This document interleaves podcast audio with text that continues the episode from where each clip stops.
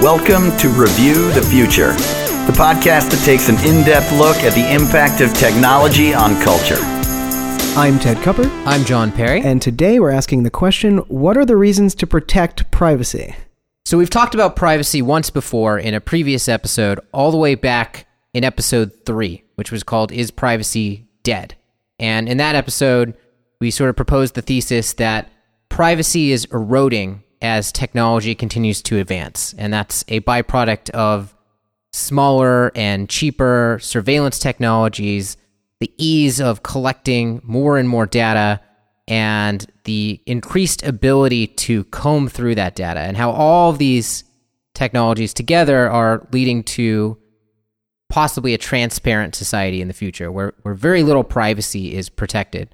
Uh, but today we're not going to talk so much about that issue of you know whether you can protect privacy or whether there will or will not be privacy in the future. Instead, I want to look at a more philosophical question of why privacy is or isn't desirable in the first place. And so there's going to be two halves to this episode. The first is uh, what are the instrumental benefits of privacy? So these are ways in which you know spying could lead to some misuse of that information right? Or to some collateral damage issue that's caused by the spying, where the actual problem is related to the spying, but is more a result of the spying than a function of the spying itself.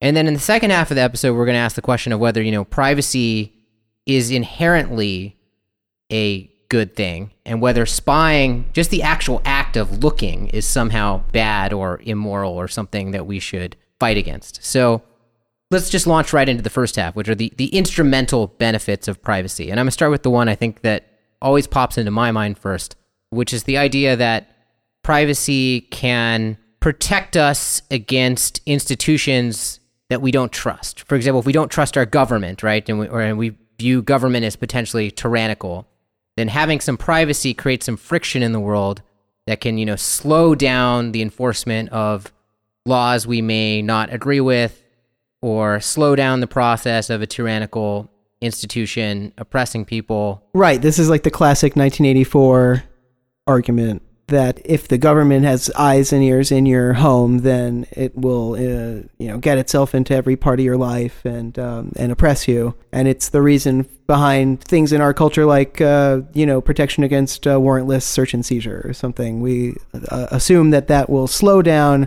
um, any ill-meaning government actions and preserve some space of liberty for the person uh, who's being uh, investigated. Right. And again, as with all of these instrumental benefits that we're going to talk about, this is a situation where it's not the actual act of spying by the government that is necessarily the thing we're concerned about. It's what the government then does or might do with that information. Right. So this is tied into a premise that you have to have, which is that the institution itself is not trustworthy and that we desire that it be slowed down and that roadblocks be put in the way.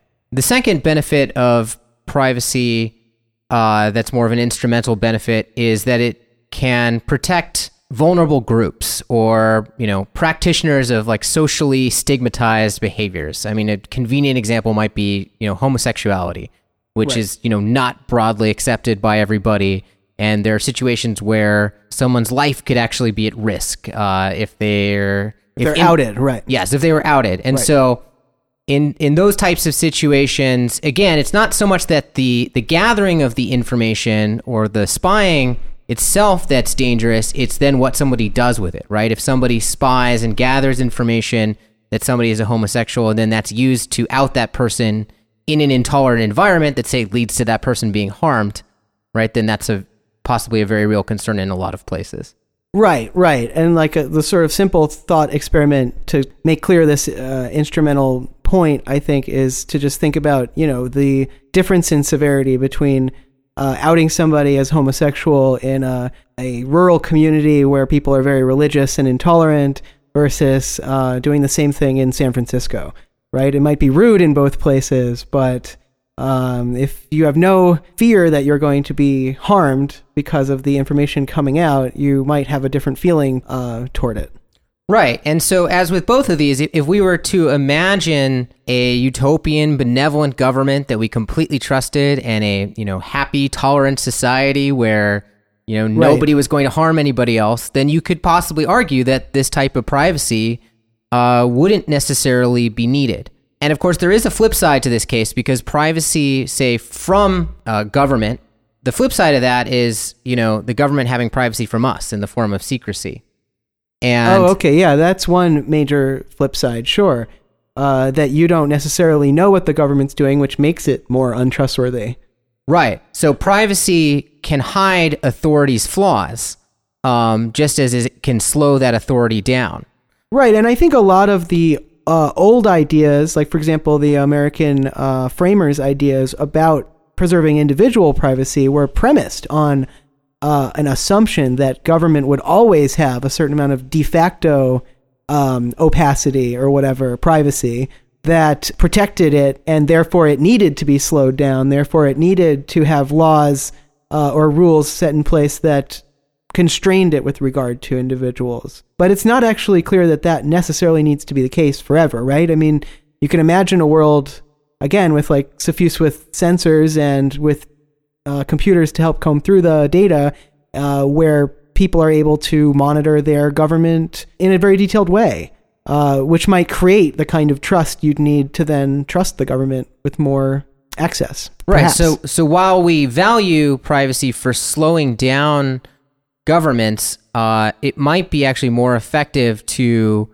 get rid of privacy or the government itself. across the board right. for to push for what's often called a coveillance scenario where you know we can see what the government's doing and they can see what we're doing and maybe that engenders the most trust overall.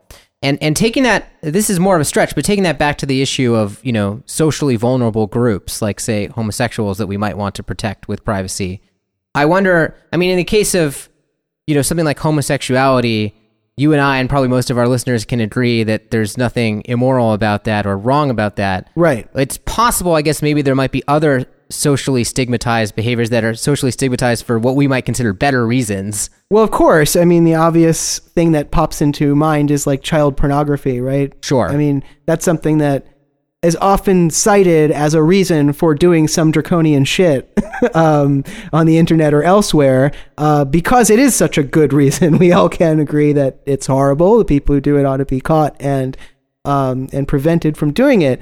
But the methods by which people are, you know, authorities are often trying to catch those who do it are quite uh, invasive and uh, do require like a lot of trust. So yeah, I think, you know, in this country, we're used to having like a kind of very high bar for the government uh, intervening. And we, we tend to think in our, in our justice system that it's better to let guilty people go free than to jail innocents, you know? But that's not a cultural value that's um, universal. Around the world, there are different opinions about that.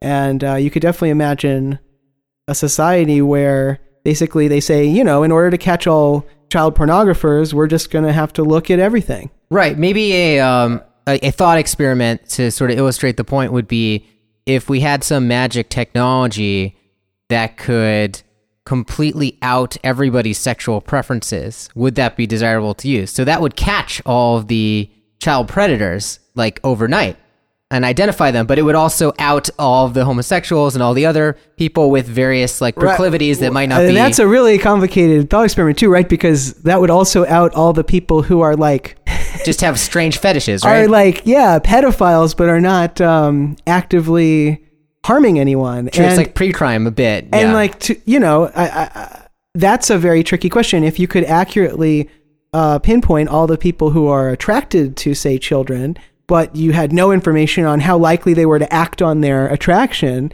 I'd say it would be immoral to presumptively lock those people up. Although you could maybe make an argument for presumptively surveilling them. Well, I'm talking about sort of knowing who they are. I mean, I guess the sec take going the second step to lock them up is maybe a separate question, right? So we're just talking about. I guess. Can we? Uh, uh even just outing them publicly again. I mean, that would uh, definitely expose them to harm. Yes. Um, and again, it, you know, it's like if they haven't done anything wrong y- yet, from my perspective of justice, it's hard for me to say that they would deserve that. I guess if your magic technology was so good that it could predict with very high accuracy whether they'd act on these urges, then I guess maybe my feelings would change. You're talking about the difference between intention and action.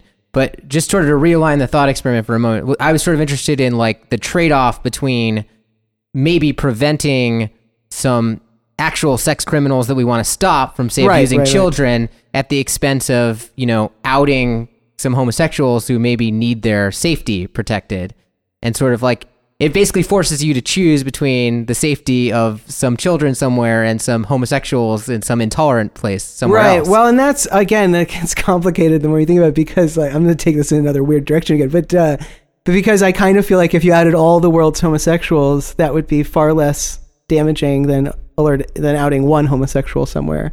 You know what I mean? strength That- in numbers. the sheer volume of that, the noise of that would be so loud around the world. I think it would Like actually it, would actually change attitudes about homosexuality. I think like more or less instantaneously. Well, because like at least one of the like you know members of the gay bashing lynch mob would be outed himself, and it would throw the whole mob into disarray. I mean that's just yeah. I mean any mob that's at least ten people, you know, statistical likelihood one of They them. They say ten percent. right? I don't know. I I don't know where that figure came from. I don't either. I have no idea if there's real numbers on this, and um, you know, that's just a like an urban myth number you hear all the time. But uh, yeah, I I think um, the the just like there's you know there's nearly 10 billion people in the world, so if uh, if that number is roughly right, you know, the the outing of a billion folks would be, I think, um, I'd be far less worried about that in terms of people's safety than the outing of like a guy in a place to his close friends. Okay. know? But anyway, So, so just to bring this back that's, around, that's a completely Yeah. tangential comment, but I couldn't avoid it. It's funny, but yeah. But let me just to summarize this section of the podcast. We're talking about one of the instrumental benefits of privacy being that it slows down uh, intolerant people and intolerant governments, basically, from persecuting people. But as we've shown, there's flip sides to that, and even Sometimes you need to persecute people, basically, and uh, governments are kind of bad at choosing who to persecute, right? I mean, Sure. this is this is basically the problem we're talking about. The reason that governments in the past have persecuted, you know, minorities and gays and women uh, is because they're kind of bad at choosing the correct um, folks to persecute. And so maybe eroding privacy would make them better at it, but if it didn't, it would also give them a powerful tool that they could misuse. And if you generally distrust government, uh, And you don't want to give them powerful tools, yes. probably. Um, okay, so let's move on now to Yeah. another, completely different possible instrumental benefit of privacy, which is that privacy, in essence, is an exchange of information, right? It's like someone is gathering information from one place that maybe should or should not be protected and taking it away, right? So you know, it's an it's an information issue, and therefore, you know, privacy overlaps a lot with security. Uh, for example, as an- Right, and, right, and okay. so, for example, some of the problems that we've had recently with privacy are that the surveillance technologies that say the U.S. government has been using right, create in- basically constitute backdoor access. Right. They create incentives for the government to keep and preserve, yeah, this type of backdoor access into Right. people's systems that can just as easily be exploited by criminals for Right. These are just vulnerabilities, basically, that the government is finding in software. And then instead of doing the morally right thing and disclosing the problem so that it can be fixed by the by the programmers, they just keep quiet about it and start uh, using it for their own ends. The problem being, of course, that if they can figure it out, so can some 13 year old in Norway, and then he sells it to a Russian hacker, and you've got a botnet on your hands or something. right. And uh, there's uh, Kmart loses all their credit card numbers or whatever. I mean, you know, there's a million examples of these from the news. Yeah, so it starts out, you know, however you feel about the actual act of spying is one thing, but it's incentivizing this basically bad security practices that have this collateral damage. Uh, Right. That, that could be very, very bad in and of itself. The science fiction author Charles Stross a while back put up a, a blog post that I thought was interesting, in which he talked about the sort of like the the the bad feedback loop that you could get into with this type of thing. Um, I'm just going to quote from him because he says it pretty cleanly. He says, "Even though the pursuit of this obsession with surveillance in the name of security is rendering our critical infrastructure insecure by design, making massive denial of service attacks and infrastructure attacks possible." Any such attacks, right? So anytime someone actually exploits those vulnerabilities, will be interpreted as a rationale to double down on the very surveillance friendly policies that make them possible. So it's a self reinforcing failure mode, and the more it fails, the worse it will get. So basically, by wanting to spy on people, we create security vulnerabilities, which makes it easier for criminals to launch attacks, which then creates cybersecurity threats and fear about cybersecurity, which then causes us to want to do more surveillance to catch those cyber criminals, and it just get the problem gets worse. Right, right. Uh, yeah, that's uh, that does seem like the uh, cycle that uh, we are in. Hopefully not, but I mean, hopefully Um, we can break that loop. At some point, you'd hope that somebody would break the loop and say that the best way that we can preserve our own security is by, you know, clamping down and and uh, trying to eradicate these things. But um, it doesn't seem like the incentives are in the right place. Trying to moment. eradicate the vulnerabilities. You mean? Yeah, exactly. By collaboratively uh, disclosing them, you know, um, following the sort of white hat hacker model of you, you try to break something and then you find a hole. Uh, let's say you're a government researcher who's um, tracking a, a terrorist and you find a hole in Google's security, then you tell Google. Yes. and then Google goes, "Thank you," and fixes it, right? Um, and uh, that would then create a certain trust between you and Google, to where maybe you can serve them warrants when you need to actually access information, you know, um, in a legitimate spying sort of way. in general, I think the overlap between issues of surveillance and issues of security kind of indicates that privacy needs to be understood as sort of uh, an issue of information flow, right? What information is allowed to flow where, when. And that means that, you know, some of these things that you might not think would be related, like, say, cybersecurity and privacy. And before we've talked about the issue of piracy, say, um, or copyright infringement, like a lot of these issues tend to overlap in the digital space because right, it's all they're all really about information access at the end of the day. yes. Yeah. Um, so they're actually they end up being rather complicated issues. Um, so it's very difficult to just kind of say we need to protect privacy in all circumstances. So, anyways, the the last thing on the list of sort of instrumental uh, benefits to privacy is a bit fluffier, but um, just for the sake of argument, I'm going to go over it. Uh, one could say that we need privacy because it smooths over some social interactions. So we say, for example, we're not exposed to to flaws of people that we know uh, because of a certain amount of privacy that exists in the world, or we're not exposed to so- a certain amount of negativity that exists in the world, like things people might say about us behind our backs, say, um, and that this kind of smooths over social situations and, and maybe like if we were to know about all the flaws and negativity out there you, you could argue that might like induce a greater level of social anxiety across the board for people Yeah. Yeah. um, I don't know that I agree with that. I just think that plausibly you could argue that. Right. Um, Well, you would imagine if you just introduced a no privacy world to our current society, that, you know, humiliation levels would go up, embarrassment levels would go up, anxiety would go up, trust maybe would go down. But you could also imagine a society um, adapting to that, I think, pretty quickly. And I think there's ample evidence in the world that uh, different societies have different amounts of privacy and, and deal with it relatively well. Um, right. they come up with cultural answers uh, and ways to both carve out space for themselves uh, if necessary, and also, you know, uh, they have different expectations, honestly, of of how much privacy they should get. Yes, I agree. And, you know, the ultimate counter to this, I think, is that, you know, people can always socially agree to just not look at these things, even if they are available. You know, if they induce anxiety, uh, right, you just keep your head down and you're watching your screen, and you can avoid unpleasant. like you don't have to look up what your friends said about you and you don't, uh, you know, have to fixate or on trying to find the flaws in your partner, say, or whatever, right? Right, right. Not to say some people won't do that, but it doesn't. It's not required just because it's possible. And I think you see versions of this all the time. I mean, you know, there's ways I could use modern technology to make myself miserable in that sort of way that I choose not to do all the time. So, Sure. Yeah, I mean, I think I think that that doesn't strike me as there might be some minimum level maybe of privacy that you need to to adapt, you know, to be able to adapt. And maybe we'll dip below that minimum level. That's possible, I guess.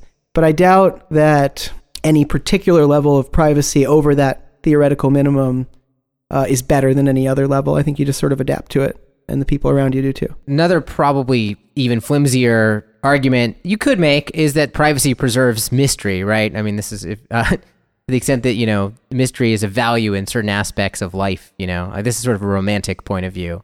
I think this is a concern maybe for some people. I think again, this is something that society can adapt to. Yeah, I don't know. I don't personally relate to that very much, but I understand what you're saying. Right. I, I, I think it's I think it's a feeling that's out there. So I'm just trying to cover all the bases. So, Sure. So uh, just to sum up this section, the the instrumental benefits of privacy are that it it slows down tyrannical institutions and intolerant people from harming others. Mm-hmm. Uh, protecting privacy often dovetails with protecting security. right. And this third issue, which is that, you know, privacy maybe smooths over some social situations and protects us from some anxiety inducing information that maybe we don't actually want. Right. Sure. There's some just de facto benefits to not knowing everything. Sure. Yeah. But now that all that's aside, I want to try to unpack the issue of whether spying is bad in and of itself. For example, just the mere act of looking, right? Like if I look at your diary, but then that doesn't affect my behavior at all, and nothing bad happens as a result of that, right? There's no actual misuse of that information. I don't republish it anywhere. I don't use it to blackmail you. I don't tell you that I've found it. Maybe I immediately forget it, right? D- does the actual fact that I looked at it is that somehow still maybe Im- immoral or wrong or something that we would want to protect? Right, right. And Um, you can abstract that even a little further and say, what if I had a machine look at it and it was just set to alarm me if certain criteria were met?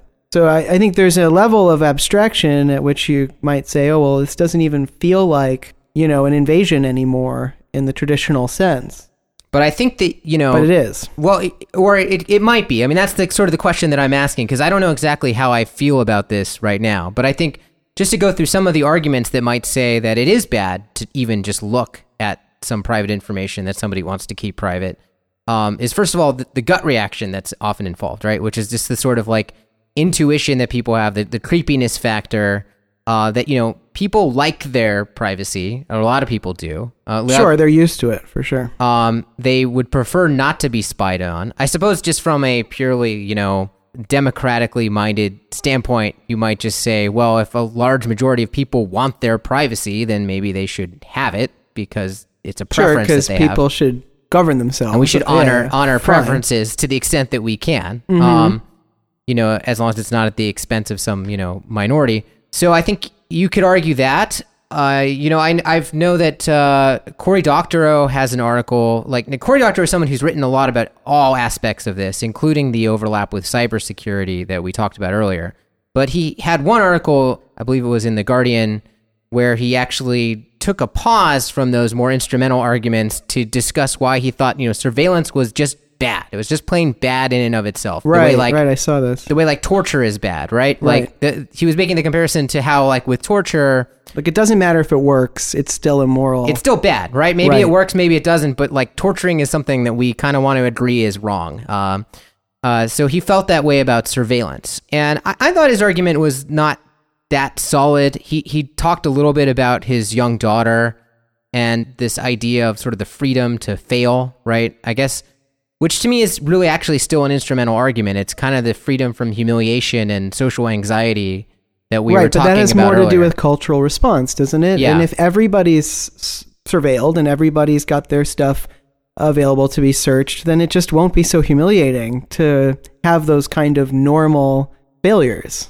um, as it is now. I don't. I don't foresee that being the big problem. I think the big problem is the instrumental side of it, the fact that you can't guarantee any institution with these powers will not act um, outside its uh, boundaries. they, that they might misuse the information That they they'll gather. misuse it. Yeah, I mean, Right. it seems to me like the problem happens at the moment of misuse, and that the frequency of misuse is generally high with this sort of thing. Uh, so far as we know, Right, and if you do end up feeling that way, then you you know it raises the question of whether a lot of these issues are best dealt at the level of attacking the misuse rather than attacking the collection of the data in the first place. And the only argument I can see against that is that if you don't create the conditions for the misuse, then you can be quite certain the misuse won't occur. Right, it's a bottleneck where maybe you can just just Whereas not have you- to deal with the misuse. If you create the conditions, you can be basically certain the misuse will occur, and then you have to root it out and fight it. You know, and so that that's the I think the practical argument for why you might want to just avoid uh, having a widespread surveillance in the first place, even if it's technologically possible. Just Sure. because you don't want to create any one group, whether it's Google or AT and T or the government, with the um, access to that misuse. Well, and when it comes to talking about attacking the misuse versus attacking the surveillance itself, just to make this a little more concrete, you know, we might be talking about, say, rather than worrying about how spying is going to out a bunch of harmless drug offenders, we might say, well, why don't we just rationalize our drug policy to begin with, say? Or Right. Well, to the extent that losing privacy, we think we touched on this when we talked about this before. Yes. To the extent that losing privacy can force us to be a more tolerant society, I think that that could potentially be of great value um, as we do out people in their casual drug use habits, their sexual habits, their other harmless or victimless things that are currently not tolerated in our society. We may find that we tolerate those things more. which would be, yeah, a, maybe a positive side effect that could come out of this. You or could- you know speeding limits right we talked about this like if uh if it becomes impossible to speed without getting caught because of widespread surveillance, and this happens before self-driving cars get us all off the road, uh, which I realize is an assumption, you might find that we have to change the speed limits because we have, you know, if everybody who deserved a speeding ticket got a speeding ticket tomorrow, there'd be a disaster in the court system. Um, there's no way they could handle. Right. There's a lot of areas you'd have to bump up five or ten, you know, and so on and so forth. right Yeah. to get you because yeah because the the actual norms the actual behavior that people are doing is not terribly correlated to the law right now because of a history of lax enforcement so yeah i mean there's going to be cultural fallout from lack of privacy and it's definitely going to be uh, full of growing pains but it's possible, I think, that this privacy would actually cause us to be more rational and more reasonable in our more tolerant in, in both our laws and our attitudes. Well, I certainly hope so. But anyways, just to bring this back to the the intrinsic benefits of privacy, right? Like, can we make the argument that spying is wrong, independent of all these instrumental problems? And I think the argument that I find compelling is coming from a philosopher named Michael Lynch, uh, or at least that's how I was exposed to this argument, although I had sort of conceived of something similar on my own. The best way I can sort of summarize it is that if you do the thought experiment of sort of imagining future technology, like what the best surveillance technology of the future is, and you imagine the sort of mind meld technology that we've discussed before on the podcast, the type of thing that's dramatized in uh, Ramez Nam's book Nexus, for example, where two people can literally share each other's thoughts, right? But maybe you imagine the one way version of that, where one person literally invades another's thoughts, say, Right. uh, without their uh, consent, right? Uh, if you start with that type of technology, which seems to be to be the logical endpoint of surveillance technologies, right? Like, what could be a more powerful surveillance technology or a bigger privacy invasion than to actually see someone's internal thoughts, Right. Right. And right there, I think then it starts to the issue of privacy suddenly overlaps with the issue of like autonomy Or and- individualism, and, right? and individualism and Right. personal identity. yes. And it starts to become an issue where maybe long term, we do need a principle that says, you know, privacy is to be protected and spying is wrong. Because the endpoint in a world in which we don't have such a principle is is hive mind, right? Is is like is an issue where we don't really respect individuals, you know, unique Boundaries. access to their own thoughts even. And if that's an issue, then it's like we don't really have individual personhood and then you know maybe we have some global consciousness or you know i mean i, I don't know what that endpoint looks like but it, it makes it clear that this is a thornier issue as you get further down the technological track Right. Well, so I think if you value individualism and personhood, um, then you do want to protect some sphere of privacy uh, in which for that person to exist. And maybe that sphere of privacy is all the way down to the secret thoughts in your mind. Uh, maybe it expands outward to the media on your computer. Like recently, the court system said your cell phone is not fair game if you get pulled over. Uh, that we have personal access to data of that sort. But I don't know. I guess when I do this thought experiment, I feel like it does always lead to hive mind, and ultimately, the knowledge of the human macroorganism or whatever uh, the hive mind is uh, seems like more important than the trivial desire to be a, a distinct being of you know some individual. Right, and So I still feel like I ultimately come down on the side of it'll adu- it'll adjust, and on the other side, the macro being won't be upset it exists. And and just to make it clear, the jump that gets us to hive mind uh, is like, let's say, if I were to look into Ted's brain with like a high powered scanner that was like could actually gather at high resolution, like you know his entire brain structure, his entire brain pattern, like all of his thoughts, all of his memories, everything, you know, similar to the mind uploading scenario. Then there's a sense in which I have created a copy of Ted. And to the extent that I digest and can consume all that information, there is ex- extent to which I am Ted or have merged with Ted and have sort of like violated the boundaries that exist between me and Ted. So that's that's how this like, you know, you keep pushing this further and further out and it does eventually just erode the idea of separate personhood altogether. Well, right, and we may find once we can emulate brains that the whole idea of an individual is something that was basically a phantom of our physical limitations because we're going to have maybe infinite Teds and Johns and But anyways, you're more comfortable with this than me because this is at the point at which I say like, uh, you know, maybe I value autonomy and I don't have any like reason to value it other than it's maybe one of my first principles along with the way that I value, you know, creativity or not suffering or like the way that I value like certain fundamental things, right? So I feel like like autonomy might make that list for me. So I, I might come down on the side that there is some sphere of privacy that needs to exist and right you know exactly where the boundaries stop like do they stop at my cell phone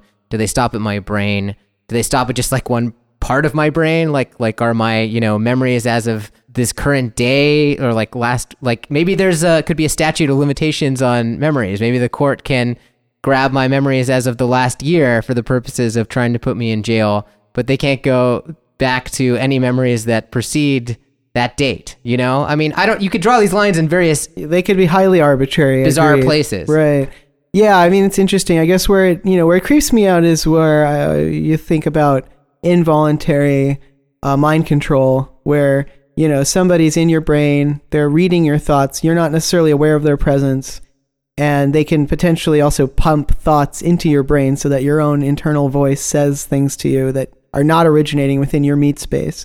Uh, or maybe they even have direct neural motor control and they can move your hand without your you know conscious um, uh, the way a reflex does without your conscious uh, approval and you know that sort of thing is incredibly frightening and if you were awake and conscious while being mind controlled in that way i can imagine that being like the most terrifying thing imaginable you know i mean right it overlaps Um, with control over your body which is you know Yeah, well, because your mind controls your body, so if somebody hacks your mind, your body comes with it. You know, I mean, Yeah. to a large extent, and uh, you know, yeah, I mean that's incredibly terrifying. The idea of like merging with the uh, with the Uber consciousness, I don't know. That just seems like if we live long enough, that's what we get.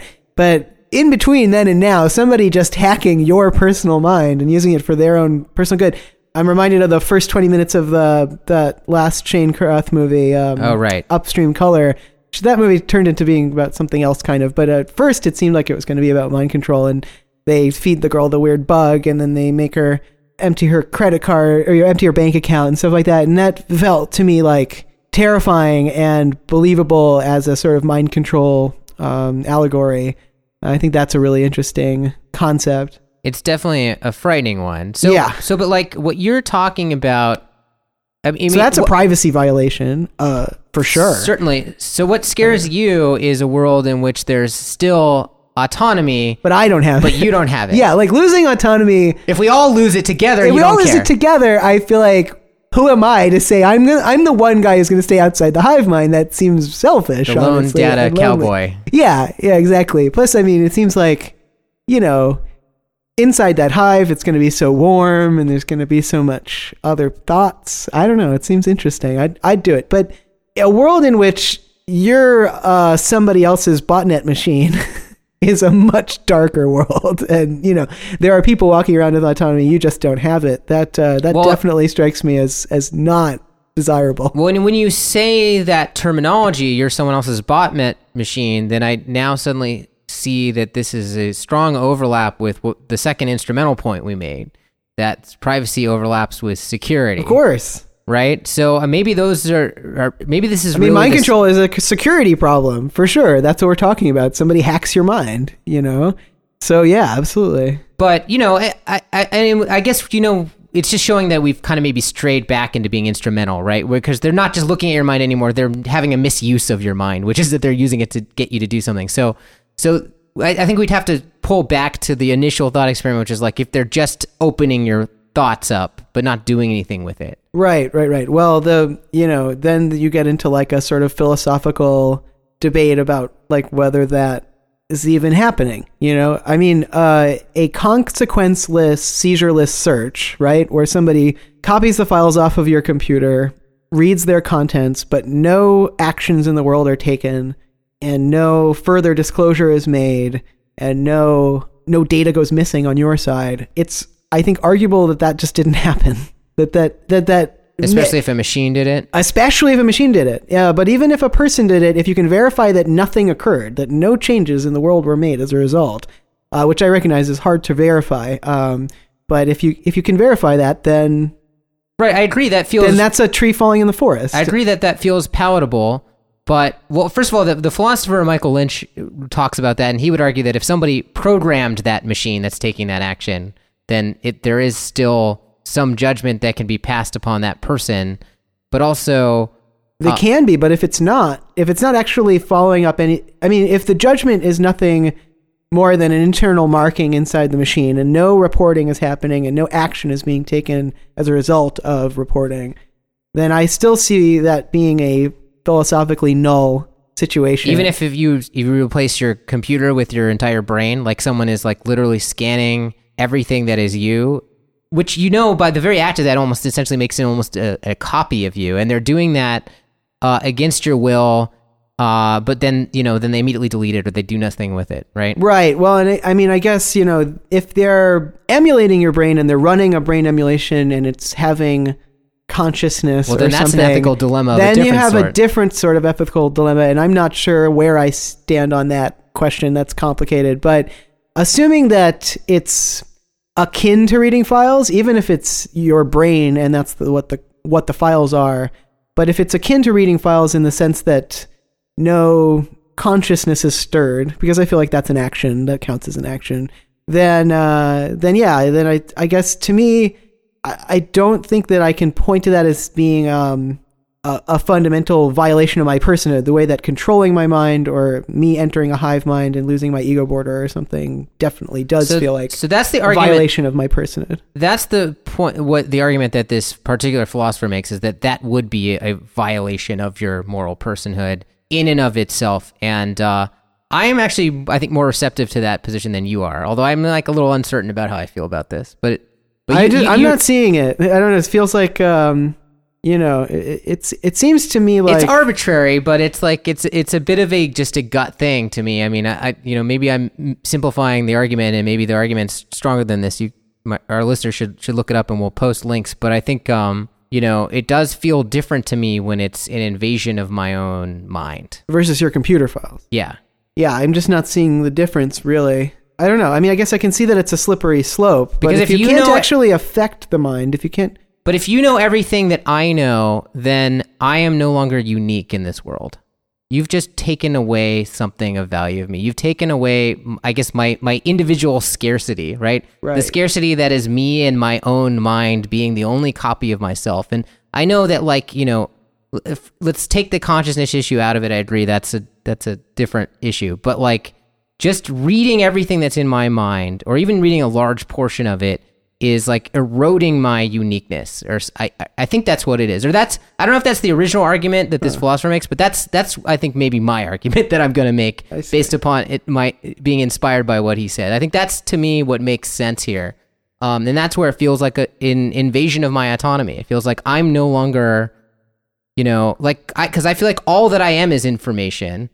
And when you take an like when you have access to enough of the information that makes up me, it's like you've taken me or like you you know what I mean? Yeah, I mean, this is why the Navajos didn't want their pictures taken, right? And I mean, I think that was not enough information, obviously, but there's going to be a point at which uh, we can do something that's like taking a picture and have something that's like the whole person um, stored.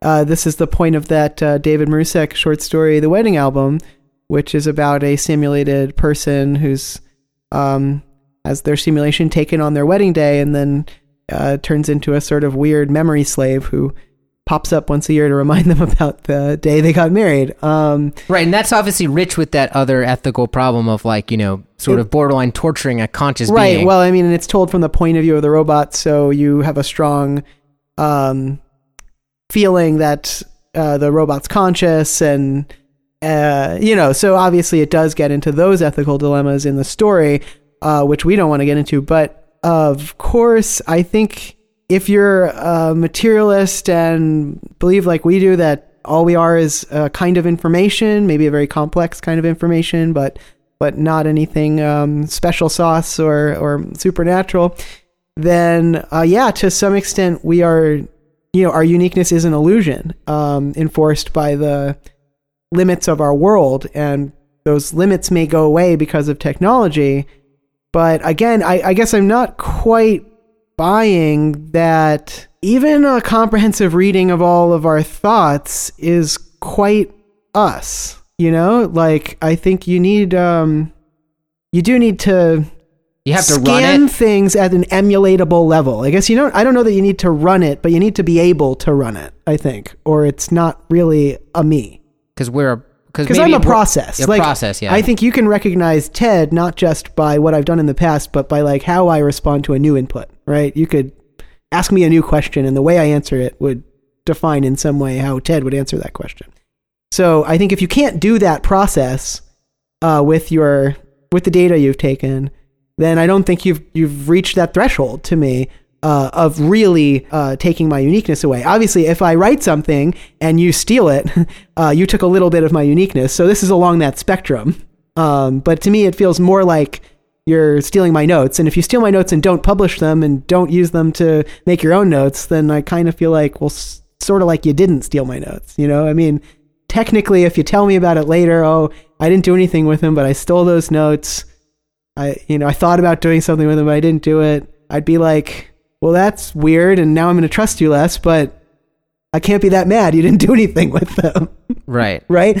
Um, so I don't know. I, I, I guess um, I, I think it's really interesting, and I think that our uniqueness is at risk as technology progresses, and that's something we all have to grapple with, and I find that very disturbing.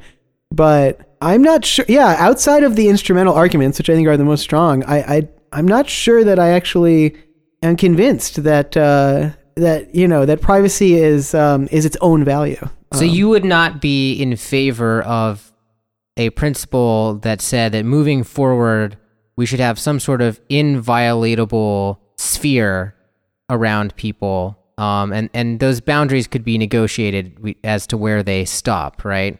Um, you would not like argue that people should have some protected boundary of information that they exist within. Oh no, I think that might be very good public policy on account of people have expectations. But you don't think there's a moral justification there? No, I guess not as a first principle. No, I mean I think people have expectations of privacy, and taking it away rapidly will cause unrest. And I think uh, we still have a lot of intolerance and cruelty in the world, and protecting people is a real moral imperative. I think uh, you know not outing gay people if they're going to get beaten to death, I think is absolutely a moral imperative. So if you can prove at some point in the future that we have like a transparent enough and or benevolent enough government, a tolerant enough society to where, you know, non-destructive personal differences are just not going to be an issue, then I, you know, in that theoretical world, which I recognize as sort of rosy, then I, I could be totally okay with privacy. In the meantime, we need to make compromises where we have enough privacy to prevent the worst kinds of misuse And I think we should expect to continue to see more erosion, though, in overall privacy. Well, I think you and I agree that the, the trend is that any de facto privacy in anything remotely like a public space is like, you know, on the chopping block. Right. And it's always been, I mean, public space has always been like sort of the least private, or by definition. Uh, and so that's continue. That trend's obviously continuing. And I think private spaces that you share with other individuals are also threatened. Like I Right. think I think the second that two people now are in the same room, the amount of privacy that can be preserved becomes questionable. Sure. Um, but anyways, this is this is all much better covered in our third episode. So uh, guess you should have already listened. yeah, if you're that. interested in that, you can um, jump back to uh, episode three. We'll have a link uh, below. But anyway, this was to talk about you know more like the philosophical elements of privacy, and we want to hear what you think. Send us a letter or, or leave us a comment uh, or send us a tweet. Oh yeah, so a couple of housekeeping things. Um, we told you there was going to be some experiments coming up, and we're about to start two of them. Uh, one of them is that we're going to start releasing the podcast bi-weekly. So we'll have two podcasts a month every other Monday instead of every week. We just want to do this to try to keep the quality level high um, because, as I'm sure you realize, it's a lot of work to prepare these things, and we don't want to do half-assed ones. Yeah, exactly. And then the other uh, piece of news is that we are going to be experimenting with guests. It's something we've talked about, but uh, yeah, we actually have our first guest lined up for lined next up. episode. Yeah. Uh, so next week, be sure to tune in and uh, listen to us as we talk to uh, John Danaher. Thanks for listening. All right, we'll see you in two weeks.